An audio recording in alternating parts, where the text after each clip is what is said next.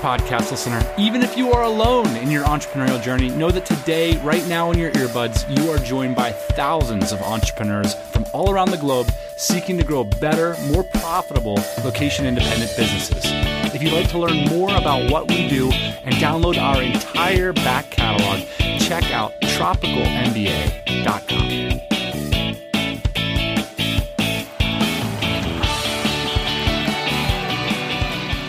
Today's guest not only works for one of the most successful startups in San Francisco, but at the same time, and on the side, we're talking about the weekends here, has built a successful online SEO training course, and that's called ClickMinded. One of my first insights into SEO was when George Bush was running for re-election, and I heard on the news that a bunch of activist bloggers started linking to George Bush's webpage with the phrase miserable failure. And they got him ranking #1 for the term miserable failure.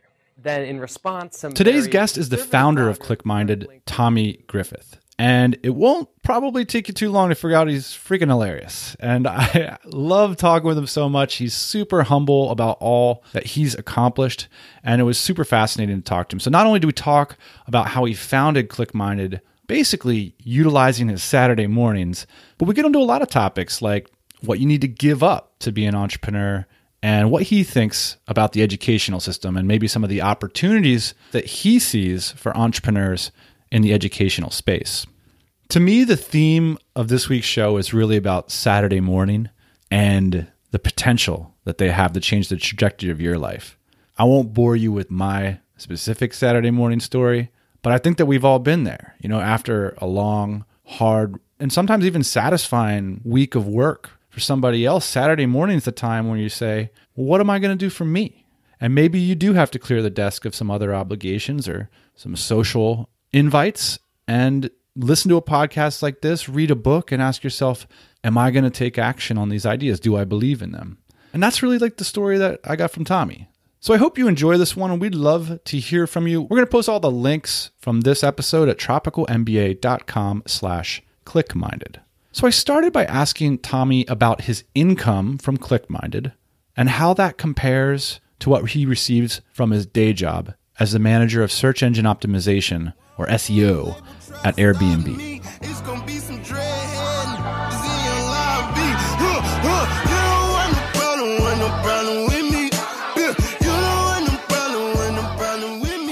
ClickMinded I've been working on for about 5 years, and in my third year, I started eclipsing my own salary.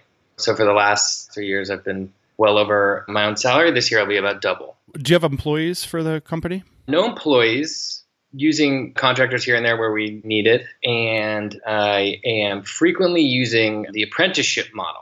So at any given time, I usually have at least one apprentice that I usually work with on weekends, and has traditionally been an international student in San Francisco. I teach at a grad school as well, a summer elective at a graduate school, and I usually take on one apprenticeship after every class. Tommy, why do you still work at Airbnb? So there's still a bunch of stuff I want to do. I think that's a healthy mix of paranoia about going full-time on my project and my business, and still not feeling fully accomplished yet with all the stuff I have going on. There's a bunch of projects we're launching in the future, and I'm just not done yet. There's a moment that you wrote about being in a hammock in New Hampshire. I want to talk about that hammock, but from reading the 4-Hour Workweek, your business, ClickMinded, is basically a dream come true for a fresh indoctrinee of the 4-Hour Workweek style of thinking. You hardly spend any time on the business. The income is completely automated. Of course, it didn't start that way. And now that you've got it, you're not even taking advantage of it. You're working for one of the world's most successful startups in San Francisco. What's wrong with you?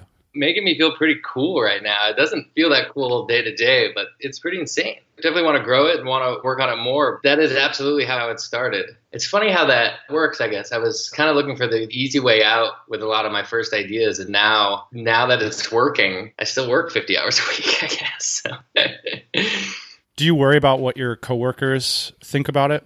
Are you treated specially in the office because of what you've accomplished on the side? Most people don't know. I'm open about it. People ask. Most people don't ask.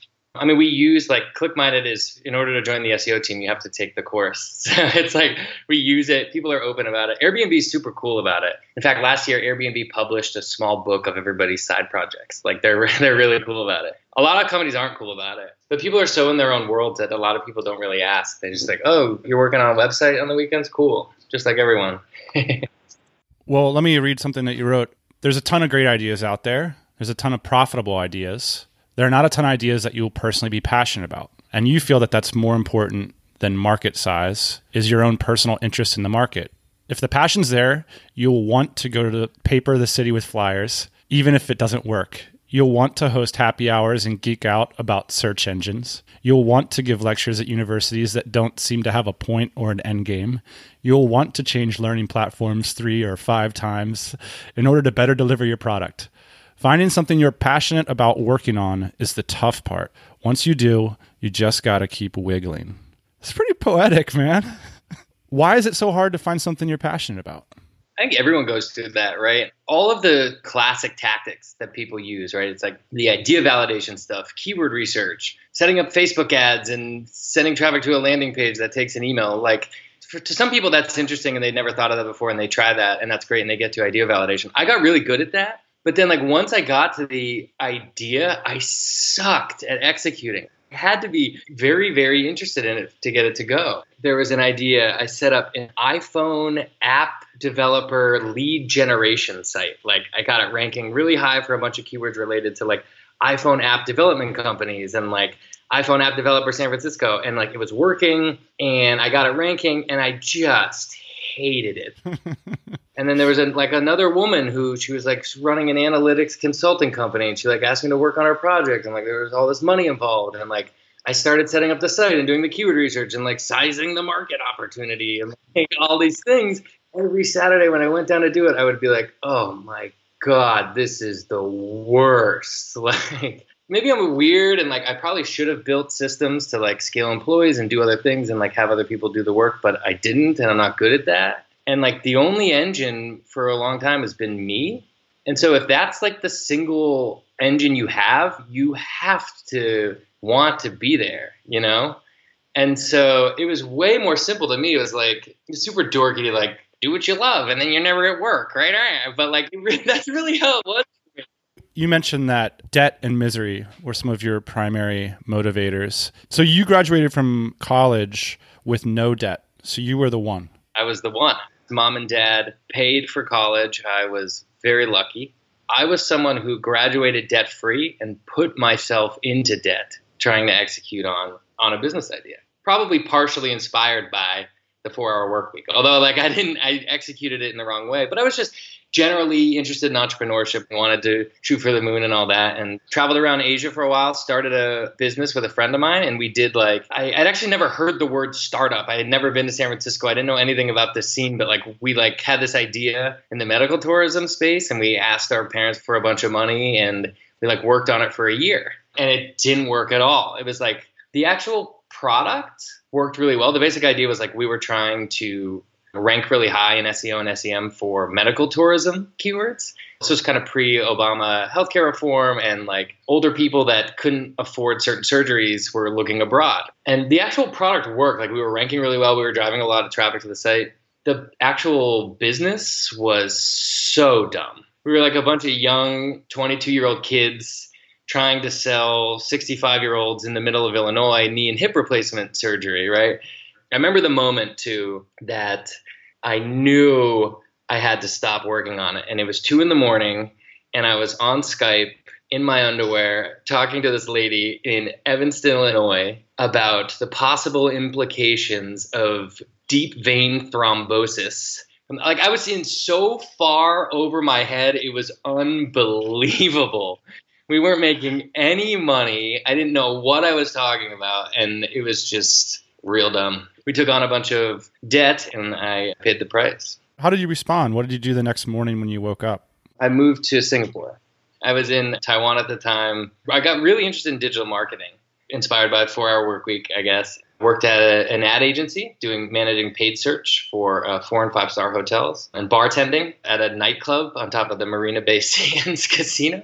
Oh, nice. and tried to start another, like an agency, my own SEO agency. I tried to start two different agencies while I was there, and both times failed miserably. It was the same thing. Like, I was working to build out an agency. I thought like that would be a good thing to do. I was interested in SEO in general, but like every day was the same thing. I would meet the client and start figuring it out and sizing everything. And then once I would sit down on the Saturday morning and it was face to face with WordPress and keyword research, and it was like someone else's business, it's just so hard to give a shit about someone else's business, you know? Totally. I love the idea of productized services. I can't tell you how many links to your podcast I've sent about productized services, because it solves a lot of that. It's a lot easier to do a productized service than it is to do the like, I'm the agency and I care about you kind of model. I mean, I know some people that like it and they can do it and they like their clients and this and that. I can't do it. So let's then talk about the genesis of ClickMinded. You leave Singapore, you land in San Francisco, you get a job at eBay. PayPal, yeah. It was owned by eBay at the time, so yeah. You're in debt pretty seriously at this point. So you were like, I got to get a serious job in a serious place. Was that the mindset? Basically, yeah. I mean, I'd been away for a while.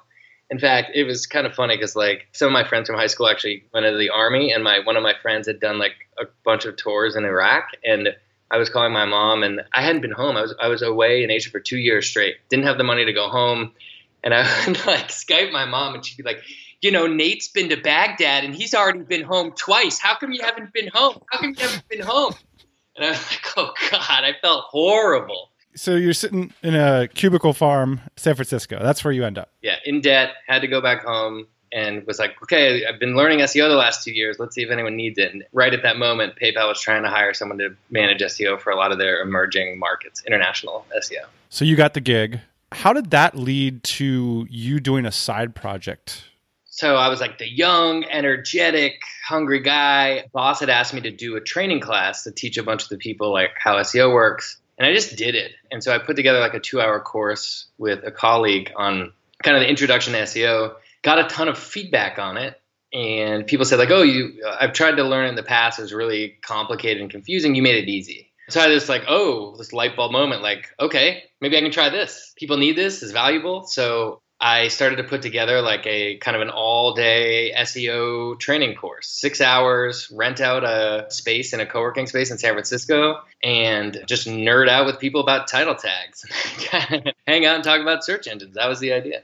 And so you were charging a lot of money for these events, right?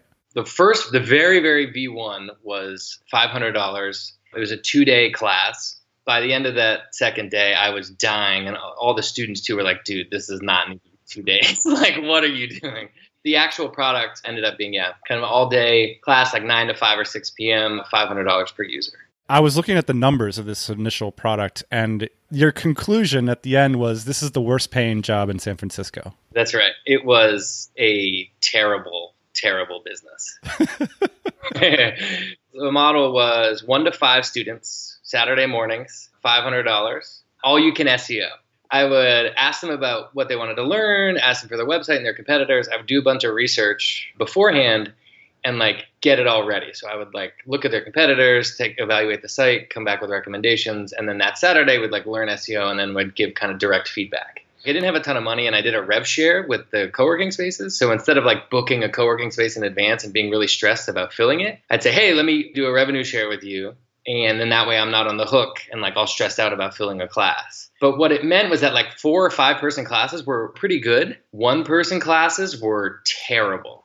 There was this moment where I was still in a lot of debt, still trying to work it off, still trying to get feedback on the class. And someone emailed me. It was like my second or third class. So this guy emails me, and his name is Philip Liu. He's this 55-year-old Chinese dude. And he's like, I would love to learn SEO, but I'm only in town one day. And it turns out it was March 17th. It was St. Patrick's Day, also my 26th birthday. Philip's like, can you make time for this? And I'm sitting there, I'm thinking about it. It's like, oh, it's my 26th birthday. It's $500. Fine, I'm in. I've got so much debt. Like, I got to get through this. I'm in. Then he asked for a promo code. I'm like, God damn it. Then after I really crunched the numbers, it was awful. The revenue share on the co-working space was 50%. You know, I would buy a bunch of printed materials. I would buy the guy lunch. you know, I did a lot of work leading up to it. And so I'm sitting there on my birthday, St. Patrick's Day. There's like drunk people coming up on the window, like knocking with like green leprechaun hats, like having the best day of their life. And it's me and Philip Liu sitting in this tiny dark room talking about meta descriptions.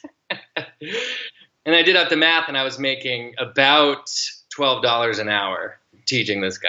And San Francisco minimum wage was $13 an hour. So it was not good.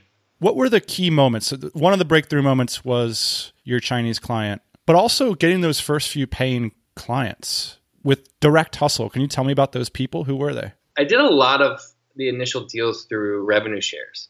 I like created the product. I spent a bunch of weekends in coffee shops, created the product. When I first created the product, as everyone who does SEO kind of knows, like it takes a little bit of time to get a website ranking.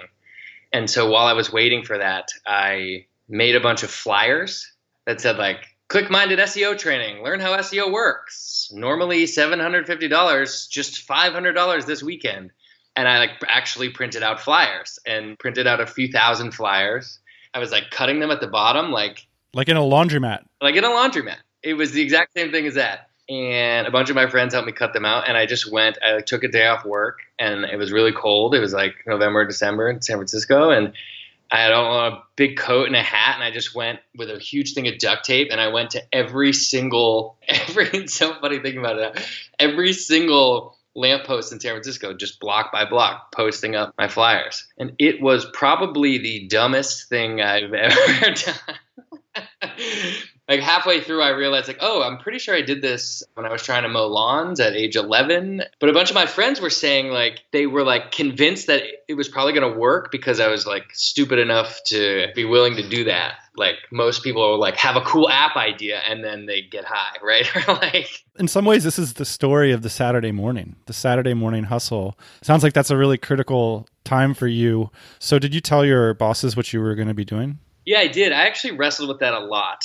And I don't know why I was so particular about the rules then, but I was. And I was very nervous about it. My actual direct boss was okay with it, but he said, like, oh, you have to email the eBay legal team and make sure it's okay.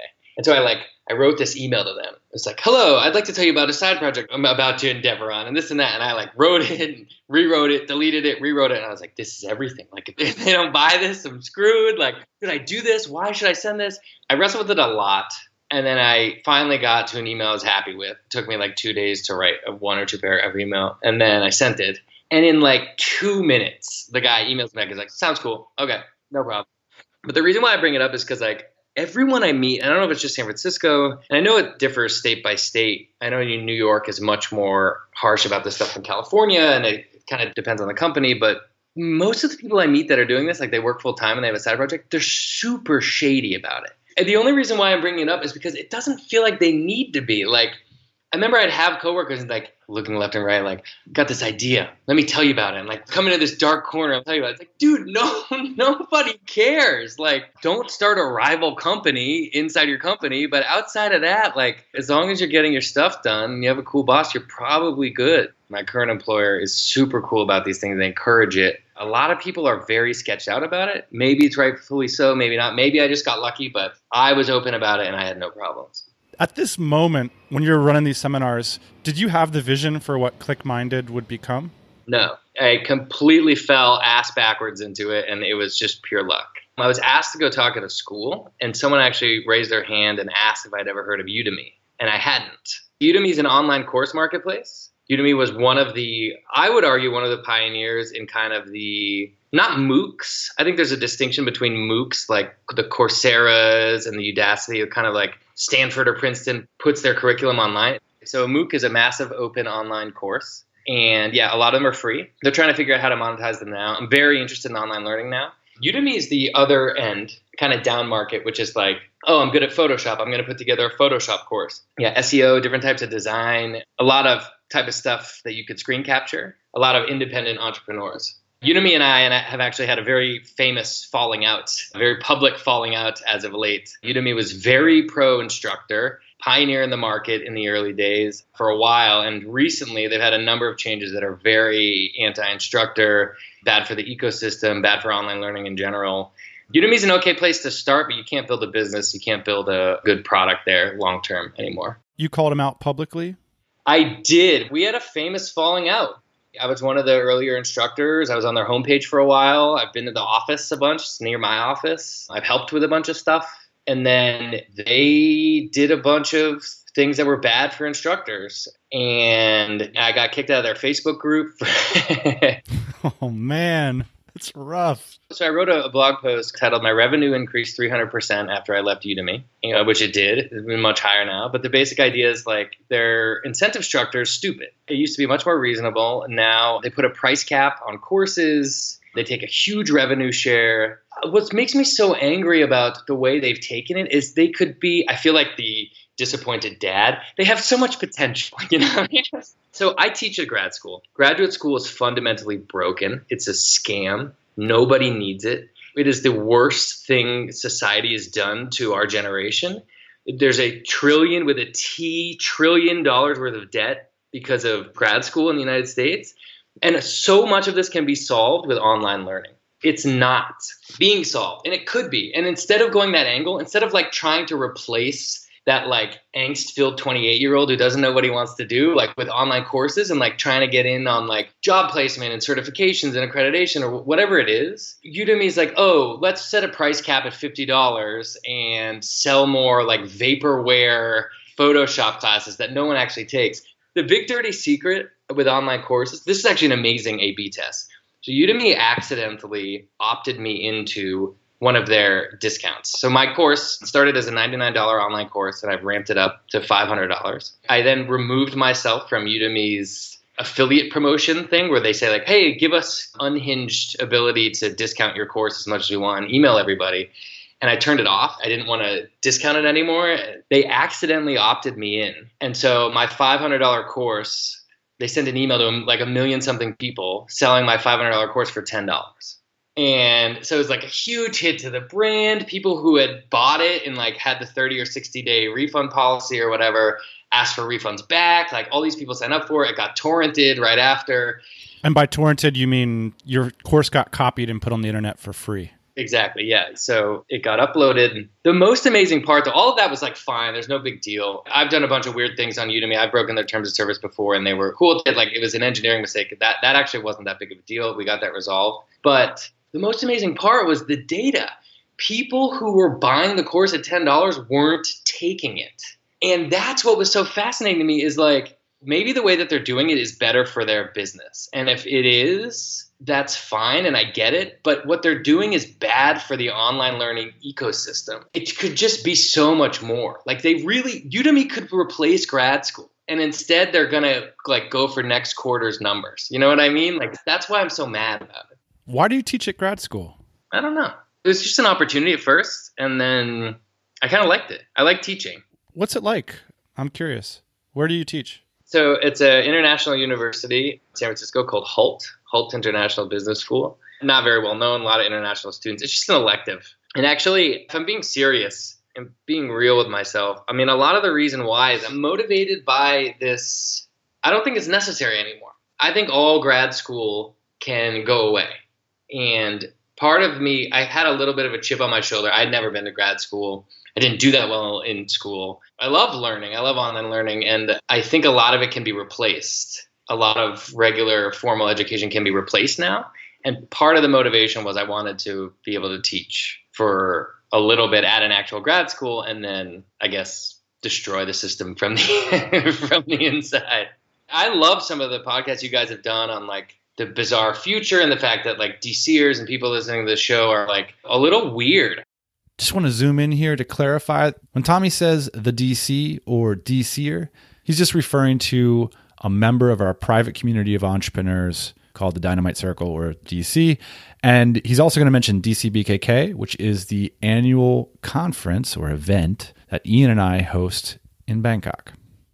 I'm a little weird, and I like how against the grain a lot of the thinking is. I think the way we think about credentialing and graduate school and online learning is very much wrapped up into that. Like, it's so ridiculous to think, can you think of any DCer being like, oh, I'm going to hire this person because they have an MBA or because they have an official University of San Francisco SEO certification, which you can get for $7,000 online right now, right? Like, it's ridiculous, right? It's absurd for people like us.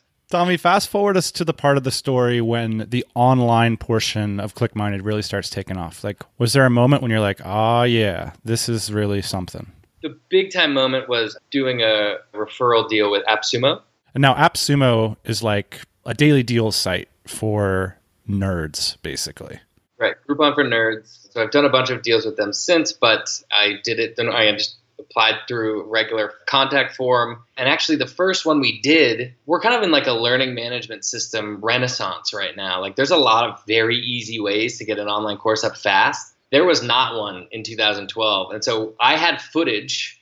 I'd rented a camera at a camera store. I was using a free conference room at the ING Direct Cafe in San Francisco. And we had this like budget 6-hour online SEO course. And I just gave the AppSumo guys a Dropbox link.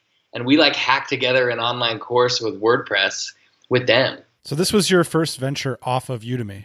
Yeah, so I was on Udemy and then wasn't even ready to take my own online course, but had the content and basically macheted together a course with them. Incredibly low quality, incredibly budget, sort of like membership credentials. But it was like really highly rated. People liked it. I don't know why, but people liked it. When that check came in, that was like 4 months salary. And I was like, oh my God, this is a thing. So that was the start. One of the things that's fascinating is you're charging $500. I mean, you're not giving them 6 months of coursework or asking them to relocate somewhere. Tell us a little bit about that. Pricing is fascinating. I still don't understand it. It's very, very intriguing because I've played with pricing a lot from the $99 price point up to $500 price point. Every time I've moved it up, sales have gone up. I go back and forth. Like, for example, there's a bunch of companies now who use ClickMinded and they onboard all of their designers. So any designer who's joining the company takes the course. And when you view it in that lens, the course is way too cheap, right? Like, every designer is learning search engine optimization fundamentals for a very, very low price. A government agency in New Zealand and a federal government agency in the US have also taken the course and they're like training it with people. It's like, it's not nearly enough. But like the young, scrappy, there's a lot of internet marketers and like individual web designers, solopreneurs, people who take it. They could argue that, you know, it's only a 6-hour course. Maybe it's too much, but the vast majority of the feedback is that it's pretty good. People like it.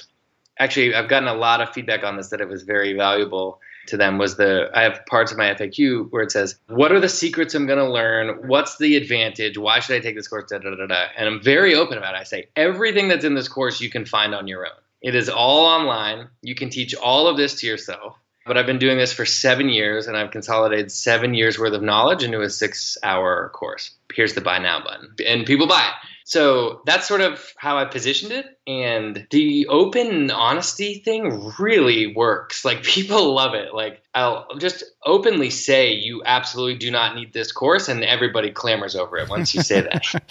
Well, also, it seems to me like I've seen other businesses like this. And you're kind of, instead of presenting this as like some ongoing learning or like a treasure trove of all the world's SEO information, you're actually solving a problem, which is like, this is the SEO that you need to know. And if you're not a full-time SEO, but you're a designer or a government employee, like, we've distilled the key elements of SEO that you need to understand, and it's only going to take 6 hours of your time. Yeah, maybe I need to add that to my marketing copy. But I think what's so cool is that a lot of people might have mindset limitations around it, because certainly so many people listening to this podcast right now, they have an incredible depth of knowledge in their field, and they could share it in a course like this. The things that people liked are so counterintuitive. It's not that black hat tactic that worked for you on your affiliate site. It's like the metaphor you use to connect the dots, or like the joke that you told at that one moment that made it more memorable, or like it actually had way less to do with the actual SEO than I thought, and a little bit more about like the teaching or some of the storytelling stuff or the ease of use. Like, and then here's the other huge dirty secret about online courses. The fastest way to learn is to teach, right? So I cannot tell you how much faster I actually learned SEO once I started teaching it. I think you could argue that I wasn't really that good when I started teaching it. And I'm probably not even that good now, but the fastest hack to really becoming an expert that's able to teach is to just teach, just start, you know? This is amazing to me. The moment I would have paid off the debt and had 6 figures of income, I would have just been eating chips on my couch on a Wednesday afternoon. You know, you're in this phase where you have a lot of responsibilities in your 9-to-5. I'm assuming, right? There's a lot going on, yeah. This my blessing. This my passion. School of hard knocks. I took night classes. One area that you write that I was very curious about, that you did have problems in, was with your friends. Can you talk me through some of, first off, what the problem scope was? Yeah, I was very motivated in getting out of debt, super motivated in building something big. It was very difficult to get sucked back into like a normal social circle. It's just funny to like, by definition, anyone who builds a company is a little weird. It's not normal. And if you build a big company, that's even weirder, right? So like by definition, you're not normal. And by definition, you can't have normal inputs to get these abnormal outputs. So like, it's kind of a weird way to think about it, but I mean, I had roommates that I liked a lot. They'd say like, it's so awesome what you're doing. I'm going to do that too. And then they like go and they're like blacked out at the bar, right? Or like Sunday football or Taco Tuesdays. Like when you try and be objective about it and you look back, it's like, hey, I'm going to do everything everyone else does all the time and then hope that I build something magical and different by a complete act of God, right? So like I had a lot of trouble with trying to build this and maintain a lot of friendships. I would piss my friends off. Were they really pissed? Tell me about that. I think I made people mad, especially when you're around, if you are a loudmouth like me, or you like take a lot of attention and then you stop showing up, people get mad. I think you guys have actually mentioned on your podcast a bunch, like the 1-year-old birthday parties. You have to say no to the 1-year-old birthday parties. It sounds horrible, but like, especially in San Francisco, it's just constant. It's my friend's birthday. There's a mini golf thing. We're going to the park. Like, it's just relentless. And these are like ivory tower problems, right? Like, oh, poor me. I have to say no to a picnic, right? But you have to go against that. And so, yeah, if I'm being really honest, I think I pissed a lot of people off. Like, I would lie a lot. I would say I was going out when I wasn't, or I would say the product wasn't doing as well when it was. It was really lonely for a little while. It was such a breath of fresh air to meet other people that had done that. Or like, I kind of gave a talk recently at Noah's SumoCon conference. And like I said, some of these things and people came up to me with the exact same stories. Like one woman was like, I quit my job 9 months ago and I haven't told any of my friends. Like I've been working on this because it's just relentless. Like yoga class and brunch and mimosas and this and that. And like just meeting other people that were building like similar sized businesses and saying that they had to bail on a lot of social commitments in order to get there. I was like very kind of mad at myself for, but then realized like most people seem to wrestle with that on the way. And it was a little bit more reassuring, I guess. Did you ultimately end up losing friendships over becoming an entrepreneur? I don't think losing entirely, but I would say I strained friendships for sure. Some people I lost touch with, really, really close friends, kind of no impact. It's not a default. It's not normal. And I think preparing for that mentally is important because there is a little bit of a crossroad. And man, people that are married, kids, I don't know how they do it. My God. Were you trying to go to like local meetups and stuff and bump into other entrepreneurs? You know, I was not.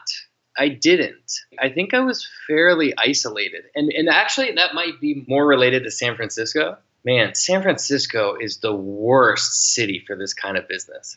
I remember like, I went to DCBKK last year and went to Ho Chi Minh, was in Saigon basically just because of this podcast. And like meeting some of the people there was so interesting. What did it feel like to show up and meet all the faces behind this stuff? Did it defy your expectation in any way? It defied my expectations. I would latch onto one person who got what I was talking about in the city I live in now. And at DCBKK, it was a joke. I was just laughing because you could talk to anyone and they would tell you why ConvertKit was better than MailChimp. Or you could talk to anyone and talk about this like WordPress plugin or that WordPress plugin. Like, it was just so much better. Like, the forum was great, the DC is great, but meeting face to face is truly unbeatable. You cannot beat it. It defied all expectations for sure. This was my second time and was preparing for it for many months. I never prepare for anything. I'm last minute for everything. I am going back. I hate conferences. I get asked to speak at conferences a lot. I cannot stand SEO conferences, but I refuse to miss DCBKK. It was a lot of fun. In San Francisco, it's mostly people trying to get funding and putting together PowerPoint decks. And it's just the exact opposite of printing out 1,000 flyers and duct taping them to the light poles, you know? I held a lot of meetups. Actually, Meetup was a platform that I like leveraged a lot to get my first early users, but the like rubbing shoulders type of stuff wasn't really doing. Hey all, my name is Tommy. Just joined the DC a few days ago. So excited to be part of the group. I can't believe it took me this long to discover the TMBA podcast in this community. This is 2 years ago you write this. I feel like I've finally found my people. Who are your people? My people? I mean, it was just shocking to find so many like-minded people in one spot. I felt a little alone. I'm going to get a little emo on you right now. Like, I don't know. I mean, talking about WordPress plugins at the bar. Yeah, I do it. Leave me alone, you know? But that happened at DCBKK. It happened a lot. I remember walking by someone and I overheard them saying, "What's your open rate, bro?" And I was like, oh my God, that's so DC. That makes it sound like it's very dude heavy. I feel like there were a lot more women this year, but it was very nerd heavy. These are my people. The DC are my people. The business continues to grow. This is a serious business. What are you going to do with it? There's got to be people coming up to you all the time and saying, "What are you doing, Tommy? You know, why don't you take investment? Why don't you have a full team? I mean, this is a multi-million-dollar business." Well, what's your hope for this particular business, ClickMinded? So here's what's so interesting about online marketing. People learn online marketing either for themselves or they fall into it by accident. And colleges, aka the world's greatest scam, are trying to capitalize on this by using their leverage as a brand to sell digital marketing degrees. As someone who has hired people at Airbnb and PayPal, interviewed people, hired people for my own business, nobody looks for a digital marketing degree. This is the General Assembly, Hack Reactor, coding bootcamp phase, right? Like, it's some type of apprenticeship, learn a bunch in a short amount of time and then go do the work kind of model. This is so Silicon Valley and annoying to say, but I'm going to say it. But it's the Paul Graham quote, "The future is here. It's just not evenly distributed." Like, that's exactly what's going on. People who are actually learning this stuff are self-taught or they're taking classes on Udemy, right? But some people are spending $50,000 to $100,000, 2 years of their time going to grad school, and then they're in the exact same spot 2 years later, except with $100,000 of debt and no progress, no direction. In an ideal world, I think ClickMinded could become General Assembly for digital marketing, or could destroy a large number of graduate level degree programs at middle tier universities. So here's my thoughts. I don't think you can kill undergrad, right? I loved undergrad. And even though it's very expensive, I think there's like a societal like life development thing there. Like, I'm not going to take back the Yukon keg stands for anything, right? And I don't think you can kill Ivy League schools. I think that's a reality. I don't think Harvard and Princeton and Stanford is going away. But there's a middle tier. People turn 27, 28, 29. They say, "I don't know what to do with my life. I don't like my job. I'm going to go to grad school." And then 2 years later, they're in the exact same spot. Those people should be flying to Costa Rica, taking online classes and figuring it out. Or doing, I mean, that's the premise of the Tropical MBA, right? Like, these people should not be, as someone who went heavily into debt for the wrong reasons early in life, they should not be going heavily into debt for the wrong reasons early in life. And so I think ClickMinded could help with that. It's such a weird matrixy viewpoint, you know, to kind of step back and look at it that way and say that there's all these people benefiting from this machine of loan structures and the unquestionability of the validity of it, and that the people that are not winning are the students themselves. Like, everybody else is winning. The people who have the 20-year careers with good paychecks, fair enough. Good job's a good job. The institutions are certainly winning. And of course, the lenders, at least so far. have been doing really well. For now, Dan. We'll give them a little while longer, and we're coming for them, pal. I have a question for you. I mean, some of your former words were ringing in my ears the last year or two. Like, did you, in building your business, you guys recently had an exit, like, did you burn through friendships? Did you sacrifice a lot to, like, get to where you are? It was interesting. You said, like, the word dirty secret a lot. I think there's a lot of bodies buried in the entrepreneurial stories that happen on this show. It's not always the case, but I notice it when there's a level of kind of social ruthlessness that can exist in a lot of these stories, you know, a willingness to piss people off or maybe to have some secrets or to tell some lies, like you mentioned, or just to forget about people for a little while. Because if you're constantly minding every social responsibility in your life, I honestly think that that's why there's such a big theme on the show of people like taking off to foreign countries. It's like, yeah, you were gone for 2 years and you really got to focus on yourself for 2 years. I do remember being in San Diego at the beginning, and I had a lot of friends that were meaningful relationships, but they were practice-based friendships. Like, we were friends because we did things together. We watched the games together. We went to the beach together. We went golfing together or whatever. And as I started to pull out of those activities, for the first few months, there was a lot of protest, and then the protest dropped off.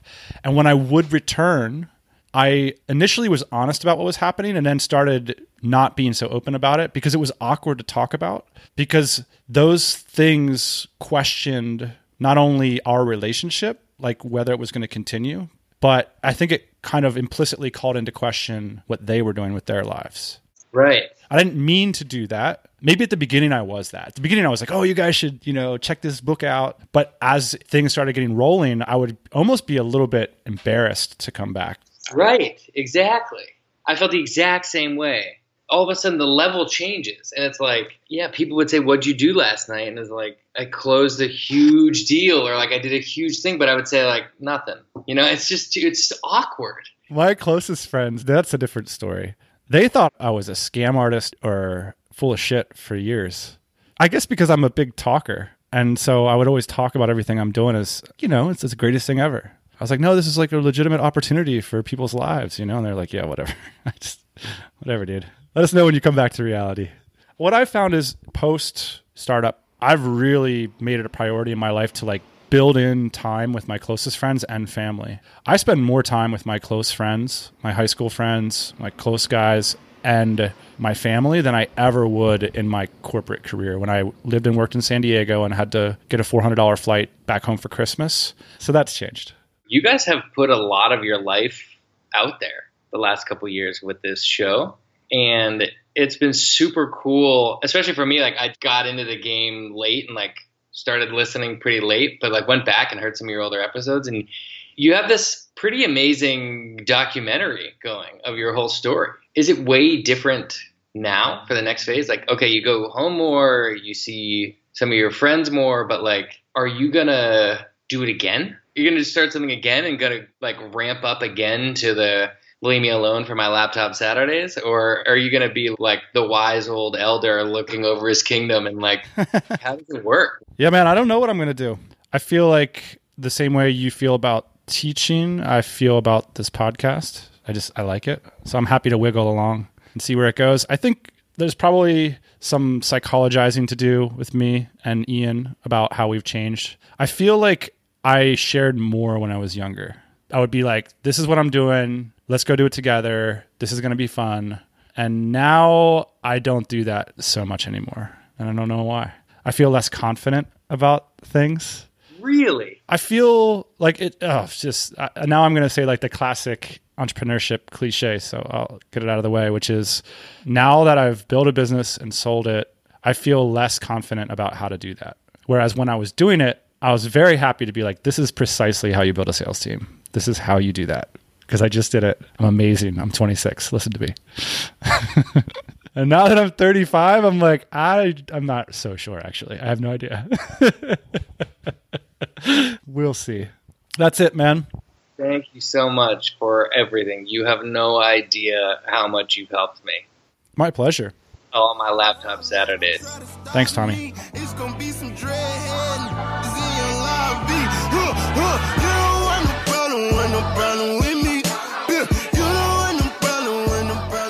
I hope you liked this conversation as much as I did. If you want to comment or check out some of the links that we mentioned in today's show, check out tropicalmba.com/clickminded. And big ups to Tommy Griffith for coming by and sharing his story. I love this idea of the Saturday for you, you know? You've worked so hard all week long, and this could even be the case if you have a business. Maybe Saturday morning is just that time, you know, you clear the to-do list off and you ask yourself, you know, what's something exciting, something different, something profitable that I could do on the weekend? I hope Tommy's story inspires a few listeners of this show to go get started on their idea. Again, we'll be at tropicalmba.com/clickminded. And thanks for listening, and we'll be back next Thursday morning. Hey, thanks for listening to the Tropical MBA podcast. You can go to tropicalmba.com, get access to hundreds of back episodes and all kinds of other goodies. Load up your iPod. That is the cheapest way to fly business class on your next international flight. We will see you next Thursday morning, 8 a.m. Eastern Standard Time.